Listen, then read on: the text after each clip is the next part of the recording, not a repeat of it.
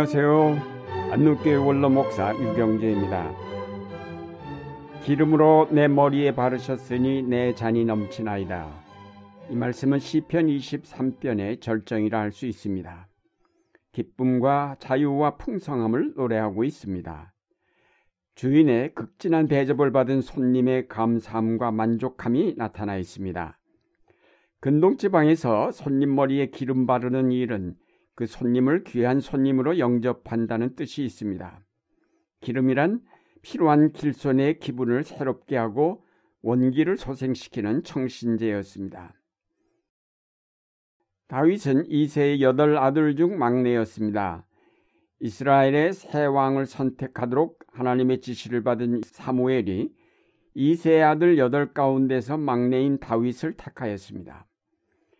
그는 어느 날 양떼를 치다가 갑자기 부름을 받고 와서 영문도 모른 채 차기 왕으로 기름 부음을 받았습니다. 자기가 원했던 것도 아니요 기대했던 것도 아닙니다. 하나님께서 자기를 무엇 때문에 왕으로 선택하시는지 그는 알지 못했습니다. 그저 두렵고 감사할 뿐이었습니다. 그 후 그의 모든 생애 가운데서 그는 늘 하나님의 풍성한 은총을 체험하였습니다. 비록 사울 왕에게 쫓겨다니며 고생하였던 때도 있었지만 오히려 그럴 때 그는 더욱 풍성한 하나님의 은총을 맛보았습니다. 다윗은 분에 넘치는 자기의 생애를 돌아보며 노래하였습니다. 기름으로 내 머리에 바르셨으니 내 잔이 넘치나이다. 사도 바울은 디모데전서 1장에서 우리 주의 은혜가 그리스도 예수 안에 있는 믿음과 사랑과 함께 넘치도록 풍성하였다고 썼습니다. 자기는 회방자요, 핍박자요, 포행자였고 죄인의 괴수였는데 긍휼을 입어 구원함을 받고 더 나아가 사도의 직분까지 받게 되었음은 오로지 주님의 은혜로 말미암은 것이며 그 은혜가 그에게 풍성하게 넘쳤다고 증언한 것입니다. 주의 은혜가 어찌 바울에게만 풍성하게 넘치겠습니까? 그 은혜는 우리 모두에게 풍성하게 넘치고 있습니다. 죄인이었던 우리를 주의 은혜로 구속하여 주신 하나님. 그분은 우리를 사랑받는 하나님의 자녀로 영접하여 주셨습니다. 베드로전서 1장에 보면 하나님이 그의 긍휼하심을 쫓아 예수 그리스도의 부활하심으로 말미암아 우리를 거듭나게 하사 사한 소망이 있게 하시며 썩지 않고 더럽지 않고 쇠하지 아니하는 기업을 잊게 하셨다고 하였습니다. 분에 넘치는 배우입니다. 아버지의 재산을 가지고 멀리 떠나 방탕하였던 탕자가 돌아왔을 때 아버지는 그를 하인으로 맞아들인 것이 아니라 죽었다가 다시 살아온 아들로 영접하여 극진하게 대하여 주셨다고 예수께서 말씀하셨습니다. 탕자와 같은 우리를 하나님은 귀한 손님으로 아니 귀한 자녀로 맞아 머리에 기름을 발라 주시니 어찌 놀라운 은총이 아니겠습니까?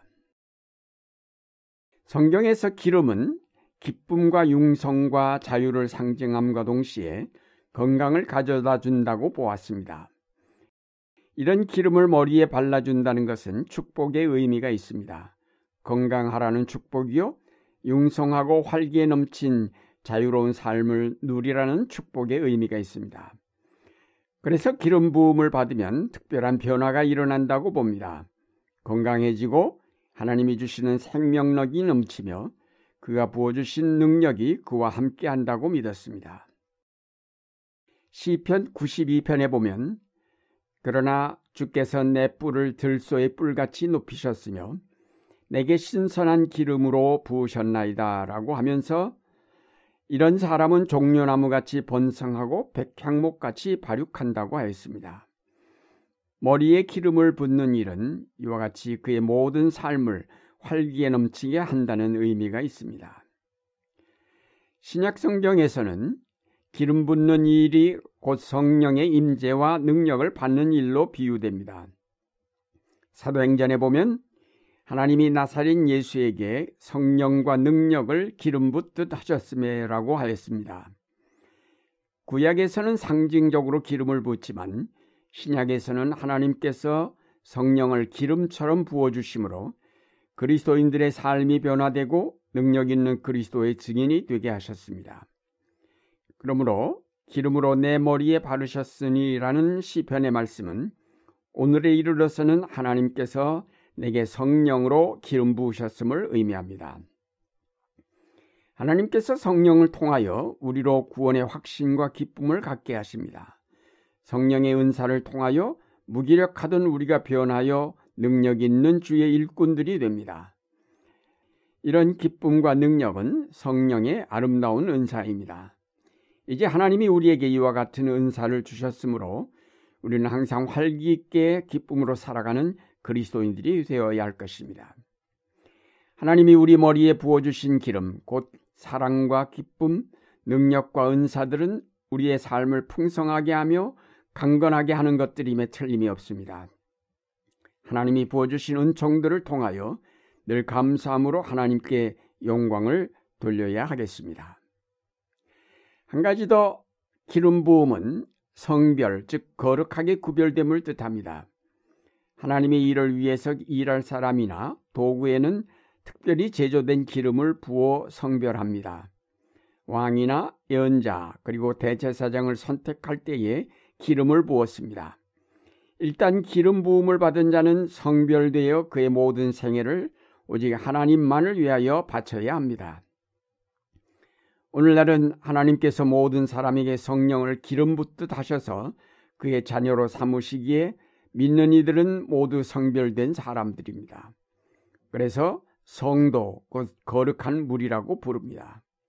그러므로 우리는 이제부터 자신을 위해서 사는 자들이 아니라 하나님의 영광을 위하여 헌신하는 자들입니다. 로마서에 너희 몸을 하나님이 기뻐하시는 거룩한 사한제사로 드리라.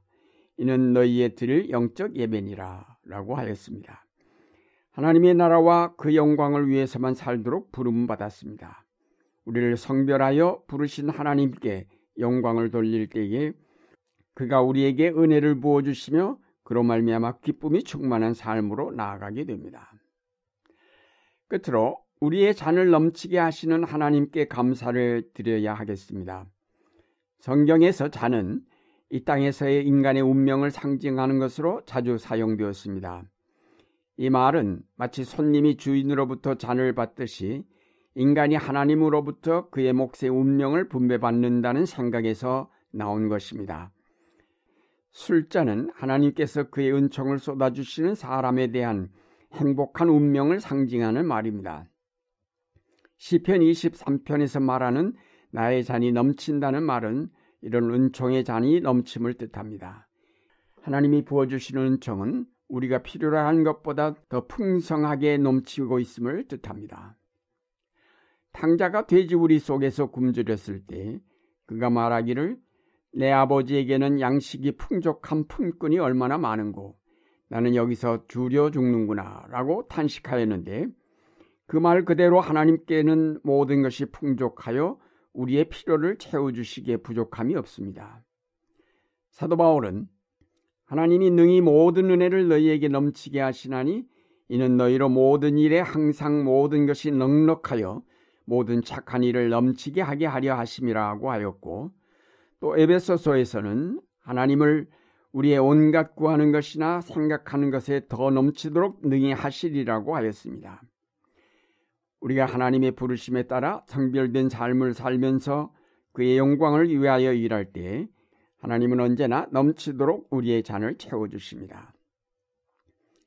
사랑하는 여러분, 하나님은 여러분의 머리에 기름을 부어주심으로 귀한 손님으로 하늘나라를 상속받을 하나님의 자녀로 영접하여 주십니다.